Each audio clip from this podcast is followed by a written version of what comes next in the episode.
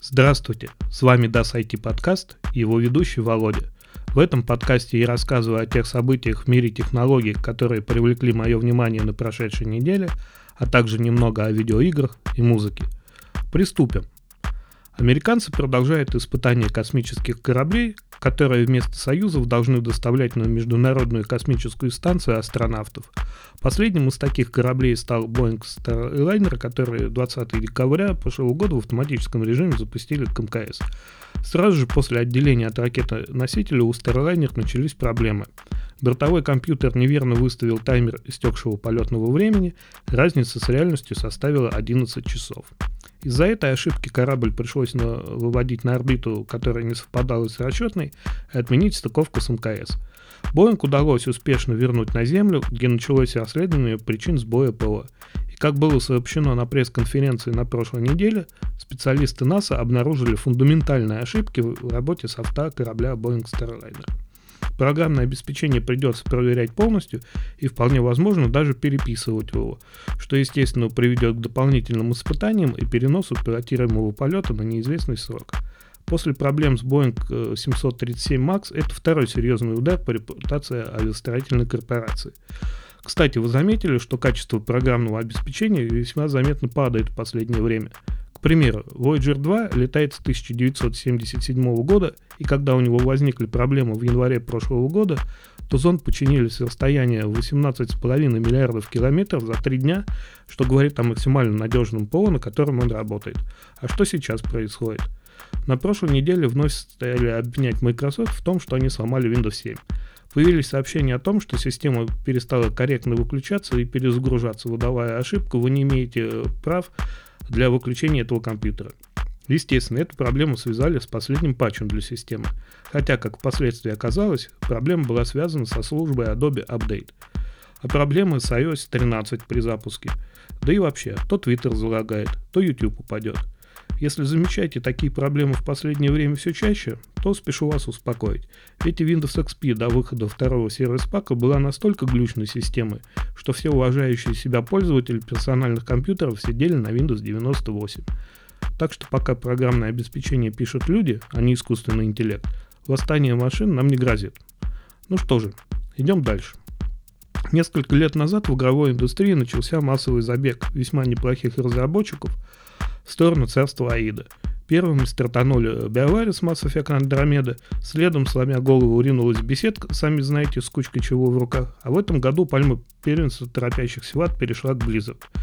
И даю честное слово, в ближайшие пару недель стараюсь не упоминать об этой компании, но сегодня сдержать себя не могу. И буду дважды заплатить за неделю Харону, это надо уметь. Итак, ближе к делу. Первый взнос лодочнику был таков. К своему последнему изделию, напомню, это Warcraft 3 Reforge, Blizzard выпустили патч 1.31.1. В день выпуска заплатки патчноутов э, в русском клиенте Battle.net не было, и я был достаточно сильно обескуражен, когда я попытался загрузить свою игру и не смог. Хорошо, что хоть прогресс в компании остался. Вообще не знаю, кому и как э, помог этот патч. В моем случае ничем он мне не помог, потому что как были э, вместо мельниц кубики Рубика, так они остались. Как были здания без текстур, так э, это и осталось. И вообще другие косяки с графикой в моем случае исправлены не были. Видимо, игру можно откладывать на внешний жесткий диск и убирать его на полку. И вторая монета, которая точно не ушла к Ведьмаку, это 8 февраля стартовал новый сезон Лиги Overwatch, и вместо привычных ссылок на Twitch э, в клиенте игры и в соцсетях, все ссылки вели на американский стрим на YouTube Gaming. Как оказалось, за неделю до начала турнира Blizzard объявил русским стримерам, что они прекращают сотрудничество. Как сообщил комментатор Павел Шабалин в интервью cybersports.ru, Blizzard оставили стримы только в тех регионах, где права были проданы телевидению. В то время, когда даже просмотр русских падает ниже плинтуса, Blizzard обращает на это внимание, отдает предпочтение тем странам, которые Лигу Overwatch показывают по телевидению. Но это, ну, прям, ну, совсем идиотизм какой-то получается. А, вообще, я не совсем понимаю, что происходит с компанией. А, может быть, даже очень хорошо понимаю. Потому что, а, скорее всего, начальники Activision Blizzard посмотрели мультики про крокодила Гена и взяли на вооружение жизненные кредо старухи Шапокляк, и времени зря тратить не собираются. Ну что же, раз они выбрали такой путь, остается Близам пожелать добраться до конечной точки и как можно быстрее, без э, мучительно долгих э, конвульсий. Умер и все, не надо дергаться. Двигаемся дальше. Green Day выпустили новый альбом Father как и многие, люблю эту группу середины 90-х, э, хотя до выхода Америка найдет целиком ни одного альбома их не слышал, предпочитая сборники хитов, например, International Super Hits. Но после Америка найдет, переслушал весь э, Green Day, и по большому счету на каждом их альбоме, э, начиная с Дуки, было как минимум по одному-два взрывных хита но только не на последнем. Он не то чтобы плохой, просто диск заполнен ничем не запоминающейся фоновой музыкой, под которой неплохо писать код или читать книги. Но не более того, от этого как-то обидно. В такую неустойчивую погоду, как э, у нас, хотелось стабильной бодрой музыки, а не порции унылого бренчания и вялого постукивания. Но не все так плохо в этом угасающем мире.